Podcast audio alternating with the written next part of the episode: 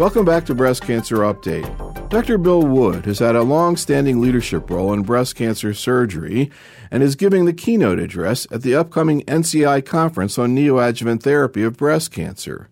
I met with Dr. Wood to pick his brain about some of the current controversies in the field, and he began our conversation by commenting on a particularly vexing issue related to sentinel node surgery.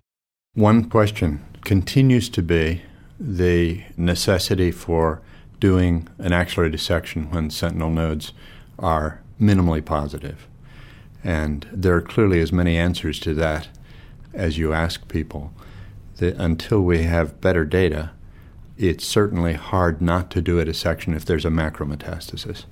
On the other hand, most of us are unwilling to do a dissection for a micrometastasis, except in the youngest person where we think the biology of the primary suggests more metastasis than we found, then I think most of us would dissect a micrometastasis to make sure we weren't missing something. And I guess we're not going to ever have an answer from the Z11 trial Yes. that tried to look at that. It did, and its numbers probably won't give us that answer. The other question that continues to be asked is how much margin to take around a primary. And the data really are very clear that positive margins are not good. The data on close margins are increasingly strong that with modern radiation oncology, they probably aren't very important. What's your own practice? I try for a three millimeter margin. I don't try for a centimeter. And if I am less than a millimeter, millimeter and a half in a younger patient, I will consider strongly re-excising. But in an older patient with a boost, I don't worry about it at all. And it's probably my neurotic behavior rather than facts that makes me aggressive in the younger patient. What about partial breast irradiation? Are you utilizing that? I'm not utilizing that if you mean accelerated partial breast radiation with a MammoSite or something like that. We are doing IMRT, which is really focal partial breast radiation, but it's really a very different species in my mind. The partial breast radiation is a very interesting concept. It has enormous applicability around the world and in rural areas. I don't practice in either of those settings. And the wonderful thing about fractionated radiation, with the sort of quality that we enjoy in urban America, people really just have a wonderful result afterward. Are you talking about delivering it over five days? Yes. Or even fewer, two or three days with MammoSite. But I mean, in terms of the IMRT at your place. Oh, no. The IMRT is given typically in four weeks, cutting off a little bit, but not much. So it's not the kind of PBI that, for example, is being looked at in the NSABP study. No, it's not. And those studies worry me because larger fractions typically have produced fibrosis in normal tissue and microvascular changes that contribute to that fibrosis in time. That fibrosis is in some patients seen within the first few years, but in most patients is a very late finding. So I think we'll have wonderful news from the trials long before they will get to the negative phase, if there is one. So I'm not enthusiastic about my patients having it. I'm also, of course, and I am quick to say this is the bias of anyone in a tertiary quaternary center. We see people who've had MammoSite too close to the skin and the complications and problems of that. But that's really not used as it should be used ideally, I think. Anything new in terms of skin sparing mastectomy? We just reported a huge series at Southern Surgical, and it continues to be true that it appears to produce superb results cosmetically, and it does not have a higher failure rate. I think we learned two things from that study, though. If there is a close superficial margin, and we only had about 13 such patients, but we had about five failures in that group. These are usually women who have generous breasts, are young, and have almost no subcutaneous tissue. And I would today radiate those women if we have a margin that's positive superficially. You can't re excise it unless you want to convert them to removing the skin.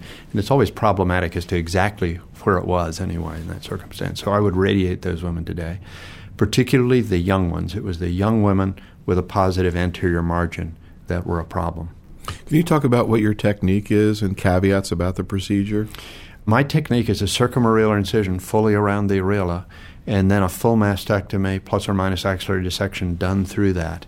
If the breast is very stiff, you sometimes need to tee that out with a about a two centimeter racket handle to deliver the specimen, which is very frustrating after you've labored so carefully to not enlarge the incision, and then finally at the end you have to do it to deliver it. But usually you can deliver it through a circumareolar incision. It's dilatable enough after you do the incision. No special techniques other than just being careful to maintain the plane. There's a little white superficial fascia that is mostly present as a guide. There are areas where you won't find it or it seems to be absent. But if you follow that, you'll have subcutaneous tissue above, and the breast is all nicely contained within that. Any other questions or issues you think surgeons have? Many of their questions have to do with are there patients who can avoid being referred for chemotherapy? And that continues to be fascinating. One group, I believe, do not need chemotherapy are the group whose tumors are so favorable, their prognosis is really excellent.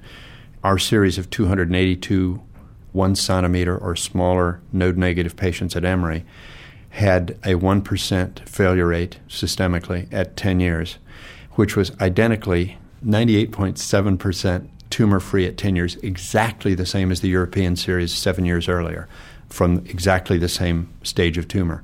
So if you have a 1% failure rate at 10 years, it's very hard to make a big improvement on that with adjuvant chemotherapy. So the one group are really favorable prognosis patients. The second group are those who are node negative, hormone receptor positive, and have a low score on the Oncotype assay. I think at present it's apparent that that really low score, and we're pretty good at guessing who they'll be too, but confirming that with the Oncotype assay. That group, I think, can safely be watched. How do you incorporate the oncotype into your practice, and how do you decide whether to order it? If a woman has a tumor that is more than grade one and more than a centimeter, or grade one and more than two centimeters, I think she should consider seriously chemotherapy. And so that group I would like to see have an oncotype assay because three quarters of them will not be in the group that in the B20 series benefited from chemotherapy. So it really knocks out a big segment that appear not to benefit it. Now, clearly, we're not happy that that's definitive in an absolute sense. So the group that have a really low recurrence score, which is half of them, I'm very happy not having treated. The others we're putting into TAILORx and very excited about finding out exactly where that borderline between the high risk group, all of whom should be treated, and the low risk group who don't need treatment lies. That TAILORx study is really interesting in that, of course, the patients with high recurrence scores go ahead and get the chemotherapy, but it's the intermediate ones that are randomized between chemo and no treatment. It's been a while since we've done that in breast cancer. How do you think that's going to sit with patients and docs? It seems to be taking off very well. It really does. You're absolutely right. That's a tough randomization in any circumstance. But the fact that it's being made on data rather than on a finger in the air, and the fact that people have a chance to think about it, agree to it, and then see what their score comes back seems to be going quite well. I like the fact that it's a very different study than we're doing in BIG, where the MINDACT trial compares the adjuvant online prognostic pattern with the 70 gene pattern from the Netherlands. And if they're concordant, they're treated according to what the two recommend. If they're discordant, they're randomized, as in the American study. So I think they're going to be wonderful and complementary over the next five or ten years. Yeah, the other side of the oncotype 2 is finding the patient who has a high recurrence score where, you know, maybe you're not that enthusiastic before you see that to give chemotherapy, maybe an older patient. Have you had patients like that where it's been the oncotype that sort of led the patient and oncologist to use chemotherapy? Yes, exactly right. We have. I think it's very helpful. They now have data on is it 20,000 women, and as they continue to follow those data, it's going to be fascinating. Yeah, uh, Steve Shak has shown me some of these pictures he has of the sort of clustering of thing, but it kind of is consistent with what we've been thinking about the ER positive, the HER2 positive, and the triple negative. It is. It seems like we're moving in the direction of splitting up breast cancer in that way. We are, and it's probably a naive split. I suspect in uh, another five years we'll look back and smile, and yet it's clearly a big step forward over where we've been, pretending that it was a bushel of mixed berries. And of course, that also leads into the issue of HER2 and adjuvant trastuzumab. And you were talking about, you know, the way you approach the node negative patient, but then again, the node negative HER2 positive situation is a little bit different. Can you talk about that? Yes, trastuzumab clearly is of great benefit in all of these people who overexpress HER2. And the question comes what is the risk of a node negative patient by size? And I think we can do fairly a fairly good job at predicting that on the basis of our prior experience. So a person who has any real risk, much over two centimeters, and is HER2 positive, I think definitely is a candidate for trastuzumab. The question is, how much chemotherapy should they get in addition to trastuzumab? And that clearly is going to be a question, don't you believe, over the next few years to sort out? Yeah, there's a lot of interest in that. And I think Dennis Slamon even talked about that in his presentation. Do we need anthracyclines? And then the question I think Kent Osborne brought yes. up is do we even need chemotherapy? Absolutely. I guess that sort of reflects the whole concept of targeted therapy that we seem to be moving towards in breast cancer.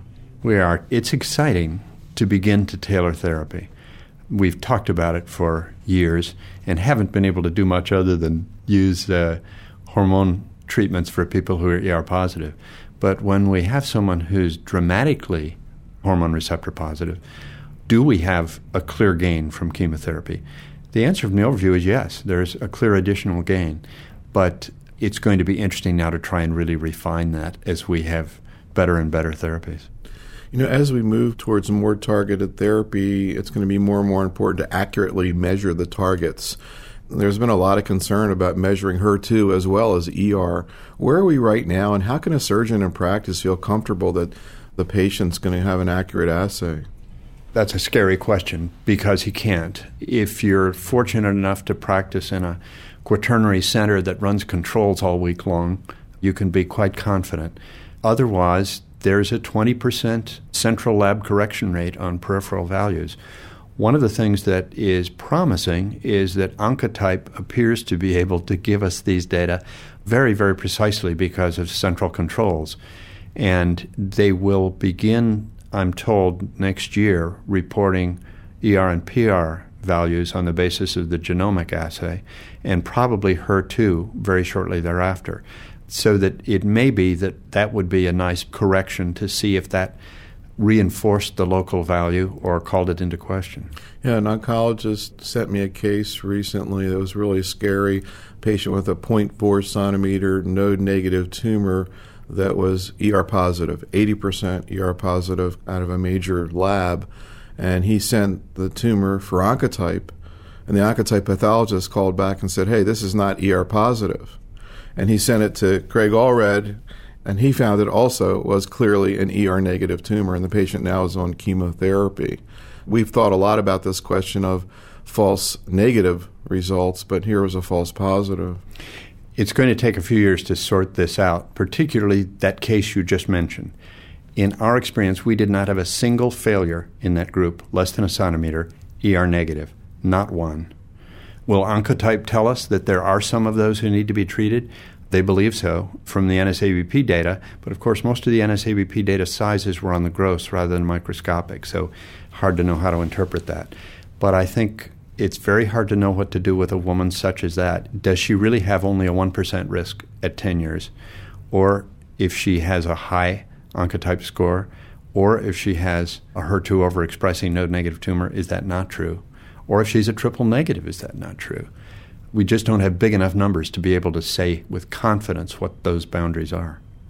Where do you think things are heading in terms of the use of adjuvant endocrine therapy, and particularly the question of duration? It seems like now at this point we've kind of shifted over in postmenopausal women towards aromatase inhibitors, but now there's the question of for how long, and what about delayed use of aromatase inhibitors? What are your thoughts about that? It looks as though five years is very important, even with the aromatase inhibitors. Is longer than that better? I don't know. The other issue in terms of duration of therapy that really, I think a lot of it has come out of the overview in MA17 is the more awareness of the long term risk of relapse, particularly in patients with ER positive tumors. Yes, it was a rather frightening finding that the ER negative patient has a high risk over the next three to five years, particularly, which we can affect fairly dramatically with chemotherapy. But past that has really quite a good plateau going on out 15 plus years. Whereas the hormone receptor positive patient has a lower risk rate, but that risk rate goes out big time to 8 to 12 years and then does begin to get to a plateau. But it certainly doesn't plateau as quickly as the risk does in the ER negative. And in fact, the plateau in the early breast cancer trialist data suggests that the ultimate failure rate may be higher in the ER positive patient than it is in the ER negative patient, which is extremely counterintuitive. I guess on the upside is the fact that it looks like interventions can be made down the line. And just today we saw another presentation from the NSABP B33 study looking at the delayed use of an aromatase inhibitor, in this case, exemestane, after five years of tamoxifen. What were your thoughts about that? It was certainly pleasing to see continuing evidence that we can intervene late. There are some women who can't tolerate the AIs for a variety of reasons, as you know. I think we need to be working on that subgroup. And some of them, if they're placed on a steroidal uh, aromatase inhibitor, seem to do all right, whereas they didn't on a non-steroidal. But I think we have a bit to learn about some of the people who just feel like their brain doesn't work when they're on an AI. One thing for all of us to know was the decline in breast cancer. Now, that was Peter Ravdin's presentation. P- Peter Ravdan did a lovely job of that. In the SEER data, there's that sharp drop in 2003. If you actually look at the WHO data, it's not very dramatic. There's been a steady and continual decline that's really amazing, now going on almost 15 years. In the UK, most dramatically, but in the US, in Spain, in Austria, in most of the European countries, it's really a 15 year steady and rather precipitous decline. And it's hard to know entirely what it's responsible for. But the occurrence is also going down a bit. And I like Peter's thought. I've long felt for medical students and residents, one of the exercises that I would have them do was try and come up with a case for Prempro. Is it smart to give progesterone, which increases the risk of a common cancer, to try and prevent a rare cancer? If you just did it on a blackboard, it never made a lot of sense. So, do you think that his hypothesis that it is the drop in use of HRT that's contributing to this? Do you buy into that? I do. I don't think it means those women won't get breast cancer, but I think it's delaying the appearance of that and perhaps delaying the progression of those. What are your thoughts about the use of unopposed estrogen, for example, on women who have had a hysterectomy? I'm in favor of it as long as the dose is kept low. 0.625 of Premarin has not been shown in any cohort study to be associated with an increased risk of breast cancer. If we give it as a transdermal patch, there seems to be much less risk of the venous thrombosis complications. For a woman who has not had a hysterectomy and is really troubled by menopausal symptoms, I think a progesterone IUD changed at five years is a very reasonable way to do this without exposing the woman to systemic progesterone. Where do you think things are going to be heading in terms of breast cancer surgery? Any frontiers out there that we're about to cross? Two answers to that. First of all, I think that neoadjuvant chemotherapy is the way breast cancer treatment should be given for anyone who we're fairly confident will need chemotherapy. We gain two enormous benefits. 80 to 90 percent of the women, depending on the regimen we're using, will have greater than a 50% diminution in mean diameter of the tumor, so that the cosmesis gained is just dramatically better. Secondly, by using neoadjuvant chemotherapy, we identify that group who does not respond to our best chemotherapy. And of course, we don't know what to do with those people today, but it enables us to ask the question what is the optimal treatment for the apparently resistant patient, which I believe to be one of the major questions facing us now. Secondly, the use of techniques other than surgical excision continues to fascinate surgeons. Cryotherapy or using a variety of ways to induce heat energy. Now, I'm worried about heat energy because heat energy causes fat necrosis, which causes fibrosis and calcifications.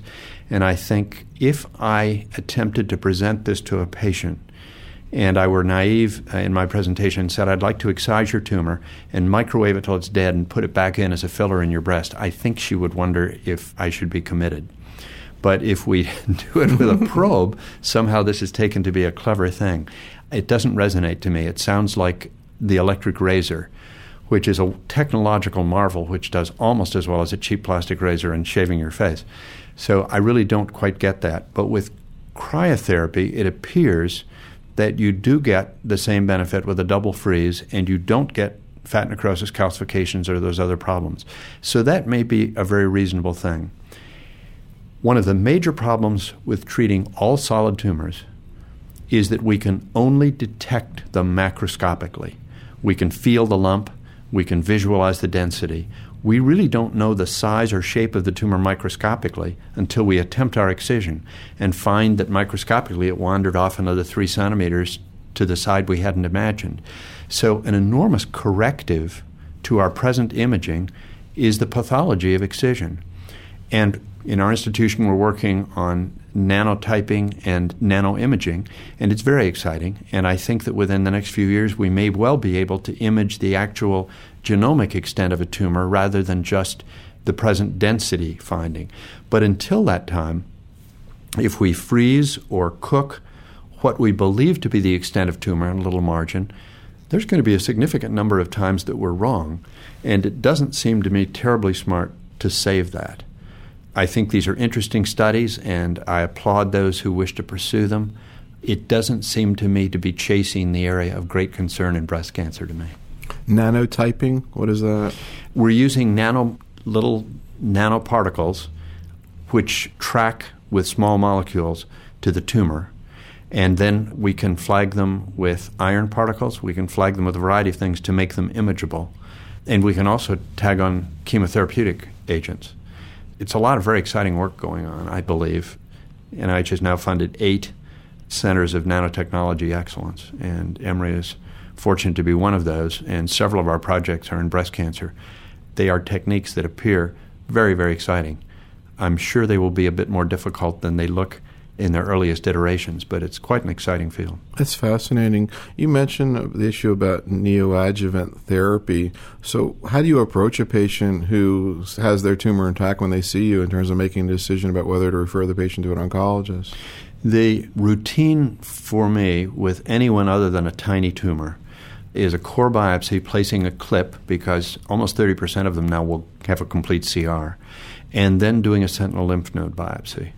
We have not yet done the randomized trial of sentinel node biopsy before or after neoadjuvant, which I believe we need to do at some point. So we're very concerned to get the best staging we can, and we do that. And then after neoadjuvant therapy, we do the excision under local anesthesia as an outpatient with IV sedation if the patient desires it. What about the issue of neoadjuvant endocrine therapy, particularly aromatase inhibitors? That's used a lot more in Europe than it is in the United States. Yes. I grew up with a medical oncologist, Dr. Rita Kelly, who was one of the early medical oncologists interested in breast cancer back in the 50s and 60s. She and Gene Kennedy and a few others were doing wonderful work.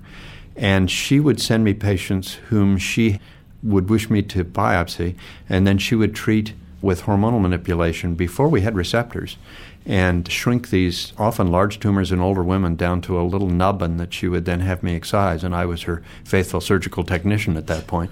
And I was impressed at how well they did. And I've continued to do that and use neoadjuvant endocrine therapy.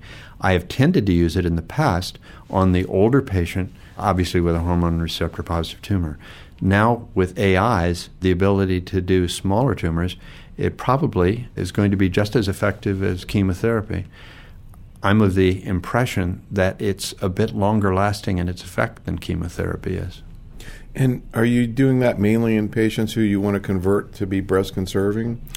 No. If they're going to have breast conservation, but it would leave a cosmetic defect, it's still appealing to me to shrink it down. I think there are sufficient data from the NSABP trial in terms of chemotherapy to know that there's no downside to gaining that chemo benefit.